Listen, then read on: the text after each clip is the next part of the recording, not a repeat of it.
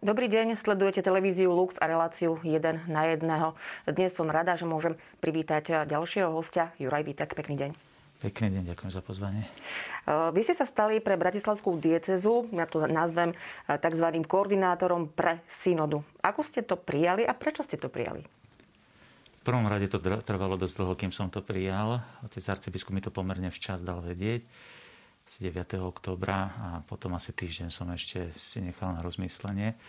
Veľmi som rozmýšľal kvôli tomu, že e, som preťažený už teraz nestíham. Mám v podstate tri zamestnania, dá sa povedať, okrem obrovskej farnosti, e, úloh v štruktúrach diecezy, na fakulte, v televízii ale som si povedal, dôverujem úsudku od arcibiskupa a, a budem slúžiť všade tam, kde ma povolá a kde bude si myslieť, že by som mohol byť užitočný. A, ale v takej slobode aj trošku, že, teda, že keď to nebudem vedieť, tak, alebo nepôjde to dobre, alebo nebudem to zvládať, tak môže to prebrať ktokoľvek druhý. A tá sloboda mi veľmi pomohla.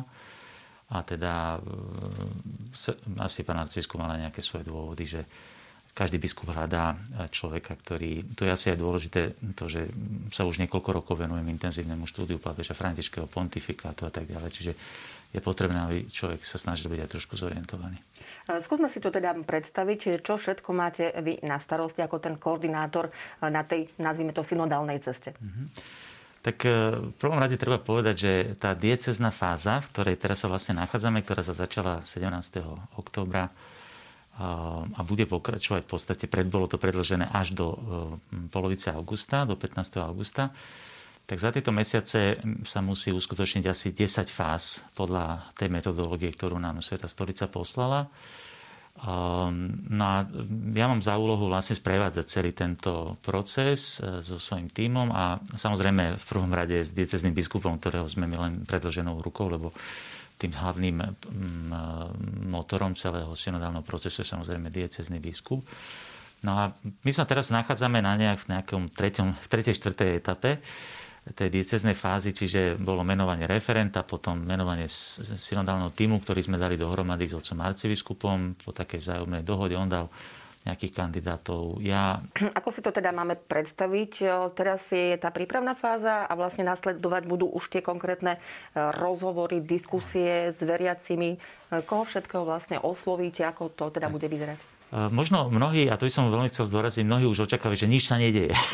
Lebo my sme naučení na taký aktivizmus a trošku mikrovlnkovú kultúru máme, že dám, e, vložíš teplý, hej, vyťahneš, spraví cink. Hej. Čiže že nefunguje to tak celkom. E, by som povedal, že ústrednou etapou celej tej dieceznej fáze budú, budú tie konzultácie. Ale tie konzultácie treba dobre pripraviť, lebo oni budú, tie nebude robiť diecezný tým. Niekto aj mal také poznámky, že tam je málo lajkov a nie je tam dostatočne to reprezentatívne. Tak o tom môžeme nekonečne diskutovať, ale dobrá správa je, že konzultácie nebude robiť synodálny tým. Synodálny tým to má celé pripraviť, ale bude sa to diať v našich spoločenstvách. Ale to, aby sa to mohlo uskutočniť tak, že nebudeme eh, rozhádaní, znechutení, že kňazi povedia už v živote nikdy viac synodálne, lebo vieme, že na čo eh, si všímam, že narážame, že budeme sa musieť učiť komunikovať. Nie je to také jednoduché. V tomto zmysle nás aj svet má čo naučiť, pretože tie rozličné komunikačné techniky sú tiež veľmi dôležité. Ako sa naučiť počúvať, ako sa vyhnúť tomu, aby sme sa hneď dostali do nejakého konfliktu, ako ten konflikt prekonať, ako počúvať bez toho, aby sme hneď hodnotili a tak ďalej. To je strašne veľa zručností, ktoré sa budeme mať. To bude veľká výzva. A teda pomerne dlhý čas, to aj chcem mhm. veľmi pozbudiť našich divákov, aby mali trpezlivosť, pomerne dlhý čas, bude to trvať niekoľko týždňov, možno mesiacov, bude trvať tá príprava. A, a tá príprava znamená rozlišovanie, aké konkrétne ponuky e, dáme našim jednotlivým spoločenstvám. A teda toto budú tie dve fázy, že jedna fáza je rozlíšiť cestu pre našu diecézu. To musíme urobiť e, v súčinnosti s diecezným biskupom. A potom osloviť spoločenstva rozličného druhu, o tom bude o chvíľočku reč, e, a osloviť koordinátorov, ktorých bude treba vychovať, ktorí budú potom musieť v tých miestnych spoločenstvách vychovávať ďalších ľudí, ktorých na to budú potrebovať, aby sme sa mohli dostať konečne k tým Božiemu ľudu e, čo najširšej účasti, a aby, ale to niekto bude musieť urobiť. To nemôže urobiť diecezný synodálny tým, máme len 150 farností a nehľadia o tom, koľko ďalších desiatok a stoviek spoločenstiev by sme mohli osloviť a mali osloviť. Takže teraz bude táto fáza, aby sme to tak časovo vedeli predstaviť, tak ja to vidím reálne, tá konzultačná fáza, ktorá je vlastne jadrom celej dieceznej fázy, to počúvanie, tá konzultácia bude prebiehať v tých spoločenstvách tak e, tu by sme vďaka tomu predlženiu nám to vychádza, že by sme to mohli urobiť niekedy v apríli, v máji. Isté veriaci alebo aj laici sa môžu tak pýtať, dobre, tak ako keď už príde ten deň D, kedy sa môžem do toho ja zapojiť, ako to teda bude, budeme diskutovať, dostaneme nejaký dotazník, alebo akým spôsobom sa vlastne budú a aké problémy riešiť. Áno. Tak e, toto sú práve tie veci, ktoré e, ešte by som úplne na úvod povedal len to, že Svetý Otec vždy hovorí, že treba dať priestor času pred priestorom. My máme kultúru, ktorá chce, čo nemá pod kontrolou, do toho sa nechce púšťať, lebo sa toho bojí. Práve krása synodality je to, že sa púšťame do niečoho, čo sa postupne ukazuje tým, že sa do toho pustíme. Svetý Otec je veľmi vášnevým čitateľom Hobita. Vieme, že nazval aj Slovensko e, stredozemou e, a nás vyzval kráčať. E, Hobit je ten, ktorý je pozvaný výjsť zo svojej nory, zo svojho bezpečia a on je kam idem a čo tam budem a tak ďalej a nevie. Ale oni ho pozvú na dobrodružstvo a jemu sa nechce. Hej? A toto je práve tá vec, a obávam sa, že to je asi všetkých, že keď je niečo neznáme, niečo, čo nemám úplne pod kontrolou, tak sa toho bojím. A toto je prvá vec, ktorú musíme urobiť, ten úkon viery, že, že viera je cesta.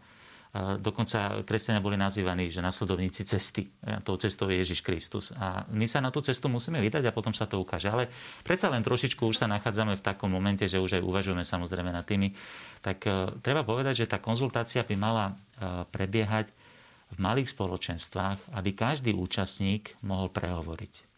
Tomuto, týmto účastníkom by mali dopredu byť dané otázky alebo okruhy a prípadne aj spôsoby, akým by mohol vyjadriť e, svoje odpovede na to. Ale tam je strašne dôležité, že nie je to na spôsob sociologického prieskumu. Žiada, e, napíšem svoje požiadavky, ako by to malo byť. Cesta ide o tú cestu synodálnu, v tej ceste ide o to, aby sme spolu kráčali, to znamená, aby sme sa počúvali.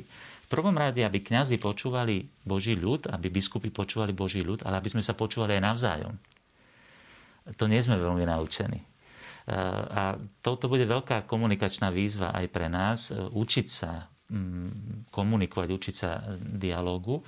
Preto sú veľmi, budú veľmi dôležití facilitátori, tzv. Dneska sa to v komunikačnej terminológii tak nazýva, že ten, ktorý uľahčuje tú debatu tak, aby z toho mohli vzniknúť pekné veci. No a tieto spoločenstva budú teda vopred pozývané, ale potom aj v tých menších spoločenstvách bude potrebné, aby aj oni ďalej pozývali nemôže diecezný synodálny tým vedieť, aká je situácia v konkrétnej farnosti a koho by sa tam dalo pozvať alebo nepozvať. Čiže tam bude taká výzva trošičku, bude potrebné asi i v každom tom spoločenstve, či farskom alebo iných spoločenstvách, bol nejaký koordinátor, ktorý bude s nami komunikovať, ktorého budeme tak povedať školiť. Tam bude také školiaca etapa, kde budeme vytvárať rozličné workshopy, webináre a tak ďalej, kde budeme sa snažiť tým ľuďom odkomunikovať akým spôsobom tie konzultácie robiť, aby to bolo efektívne, aby to bolo účinné, aby to prinieslo to ovocie, ktoré by to malo priniesť. A teda tí budú musieť potom vychovávať v tých spoločenstvách viac, lebo na, nie je možná asi diskusia alebo konzultácia, nie diskusiu by som nepoužíval ten výraz, konzultáciu, kde budeme počúvať všetkých účastníkov, ak tam príde 100 ľudí, oni odporúčajú v tých eh, vademejkom a tak ďalej, že aby to boli menšie skupiny, do 10, možno 7 ľudí, radšej urobiť tých konzultačných stretnutí viac, ale na to budeme potrebovať ľudí, ktorí by ich viedli. A mm, tam už tie eh, spoločenstva jednotlivé, povedzme farské alebo iné, lebo môžeme aj vo svete kultúry robiť, vo svete, ja neviem, akademickom, potom v ekumenickom dialogu a podob, alebo na tých perifériách a podobne, to už záleží od toho konkrétneho spoločenstva. Na to bude treba pripraviť aj, aj, aj ľudí. Takže tá príprava si bude vyžadovať skutočne veľmi veľa mesiacov, aby sme sa do toho tak povediac dostali, aby sme to dostali pod kožu a dobre tomu porozumeli. My napríklad na tých diecezných týmoch nemyslíme si, že my sme teraz vyškolení, hej, my sa teraz školíme aby sme tomu dobre porozumeli, aby sme vošli do toho ducha a do toho dynamizmu, akým Duch Svetý pôsobí v synodalite církvy, aby sme mohli duchu načúvať. Mm-hmm. Lebo to, e, sú tam aj určité pokušenia, asi 9 pokušení, ktoré spomína synodálna cesta, ktorým sa treba vyhnúť. Samozrejme, e, v tých e, dokumentoch, ktoré vlastne už sú zverejnené niekoľko týždňov, sú aj také nejaké inštruktáže práve pre tie týmy, ktoré budú mať na starosti celú prípravu. A ako som si mala možnosť prečítať, tak sú tam také odporúčania pre vás, aby ste tak povediať sa pýtali samých seba, aké máte skúsenosti, aké radosti prípadne vám vyvstanú vlastne, čo sa týka spoločenstiev alebo farnosti, e, na um, aké ťažkosti, prekažky či zranenia, čo ste pochopili. E, idete vlastne aj vy takouto cestou? Áno, však to je práve tá vec, že tá synodalita, e, to by bolo potrebné aj ukázať aj kňazom, ale aj, aj veriacim, že tá synodalita nie je niečo nové, čo, čo by bolo absolútne nové v tom zmysle, že to, lebo to je vlastná povaha církvy, takým spôsobom fungujeme. Ja musím povedať, že pod vplyvom pontifikátu pápeža Františka čím ďalej, tým viacej sa cítim takmer neschopným vykonávať svoju kňazskú úlohu bez počúvania tých, ku ktorým som poslaný. Lebo oni mi dávajú najväčšie inšpirácie k tomu, ako mám robiť svoju prácu. Pretože e, cieľom synodality je urobiť účinnejšou evangelizáciu. Poviem príklad, ktorý mám veľmi rád, vezme detskej omše alebo akékoľvek katechezy, keď ja tých ľudí, ktorým e, prehováram, ktorým, ktorých evangelizujem, ktorým hlásam Ježišovú spásu, keď ich počúvam, tak častokrát už ich slová mi dávajú hneď inšpiráciu toho, ako to mám robiť. A niekedy napríklad na detskej omši ja neviem urobiť kázeň bez toho, aby som... Ja si len dám pár tém, tém, ktoré by boli zaujímavé, že s nimi hovoriť, ale už prvá otázka mi hneď povie, čo mám tým deťom povedať, lebo to odpoved, odpovedou mi deti povedia, kde je ich mentálny svet. Ako ja sa môžem prihovárať niekomu, keď, keď ja neviem, kde on sa nachádza čo prežíva, čo ho trápi, aké sú jeho boje, ako je, aká, je, aká je jeho mentálna výbava, aké má intelektuálne alebo kultúrne e, zázemie, kde sa on v podstate nachádza.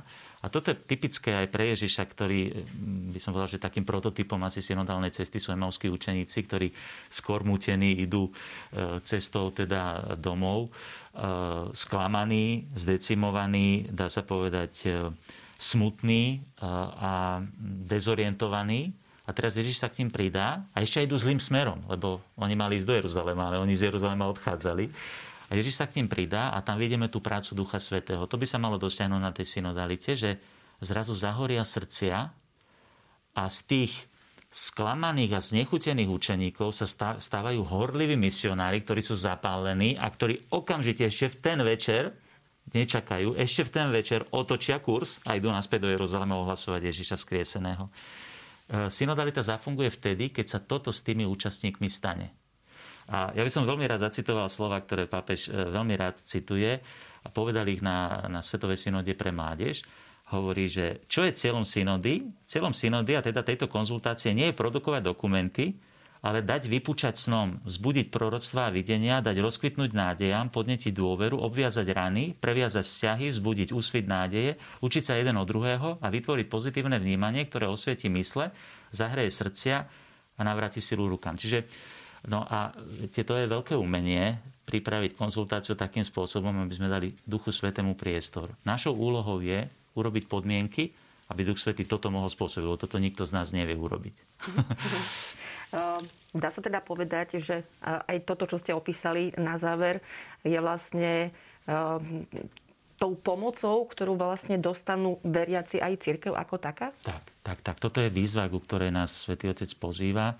A my sa môžeme len tešiť, že nás k tomuto pozýva, lebo nikto k tomuto nemá chuť. My sa musíme pýtať, prečo evangelizácia nie je účinná, lebo sme sa uzavreli v tej, v tej hobitej nore, kde nám je bezpečí, v tých falošných bezpečiach alebo v našich strachoch ale my máme výjsť, kráčať spolu, lebo iba keď budeme sa spolu počúvať, tak budeme môcť načúvať Duchu Svetému. Ale čo je veľmi dôležité, tak vlastne to načúvanie jeden druhému musí byť podľa vzoru Božieho slova. Čiže to východisko je Božie slovo, ktoré nám nám osvecuje tú cestu.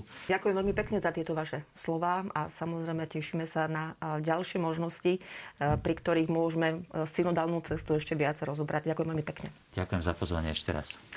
Ďakujem aj. A tak to bol Juraj Vitek.